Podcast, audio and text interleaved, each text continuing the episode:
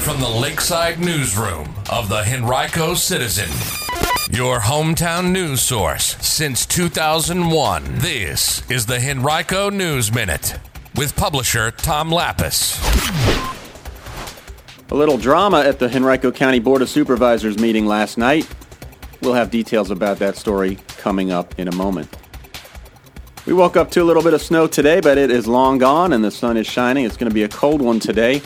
This is your Henrico News Minute for Wednesday, December 11th. It's brought to you by BNW Builders.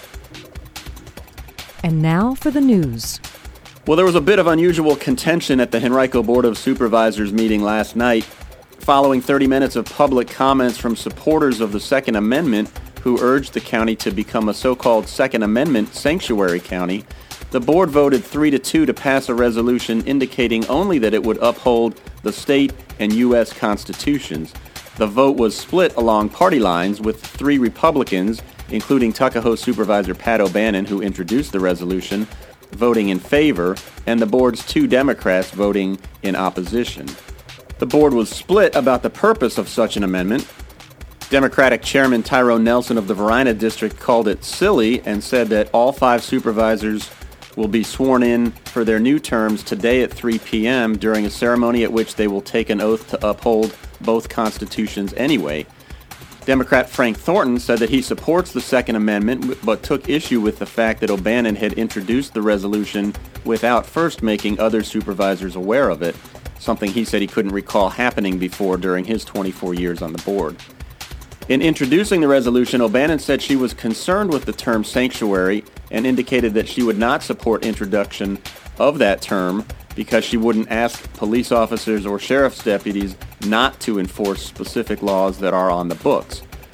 Now, despite the fact that the vote didn't address the sanctuary status, dozens of Second Amendment supporters who filled the boardroom last night viewed the vote as a win, applauding after it was taken. And the Virginia Citizens Defense League this morning lists Henrico County among the 77 Virginia localities that it says are Second Amendment sanctuary localities. Yesterday we told you that there could be big changes in store for the Belmont Golf Course in Lakeside, and last night we learned more about what those will be. Henrico County has agreed to turn over the operations of the course to the First Tee of Greater Richmond, a not-for-profit that operates two other golf courses in the region. As part of a 20-year agreement that'll begin January 1st, the county chose First Tee from a group of five bidders. As part of its proposal, First Tee raised $3.25 million from donors and will use that money to complete a series of changes and renovations to the course beginning next month. Now, the course is likely to be closed throughout 2020 to allow for those changes and improvements, which will include the construction of a six hole par 3 course, a driving range, and a practice area on part of the land that now houses the front nine, and the creation of a 12 hole standard course on the remaining footprint of the existing course. Henrico County has been seeking an operator for the course, which has lost about $240,000 in each of the past three fiscal years. As part of the agreement, the county will contribute $750,000 initially, but then have no other financial obligations for the length of the contract. The contract is renewable in five-year terms at its conclusion. The deal will not impact the Belmont Recreation Center, which will continue to be operated by Henrico County.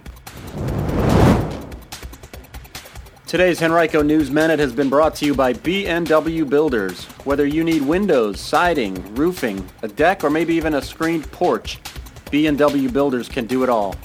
BNW Builders was chosen as one of the top remodeling companies in the country by Remodeling Magazine. Visit their showroom at 8601 Staples Mill Road or check them out online at bnwbuilders.com.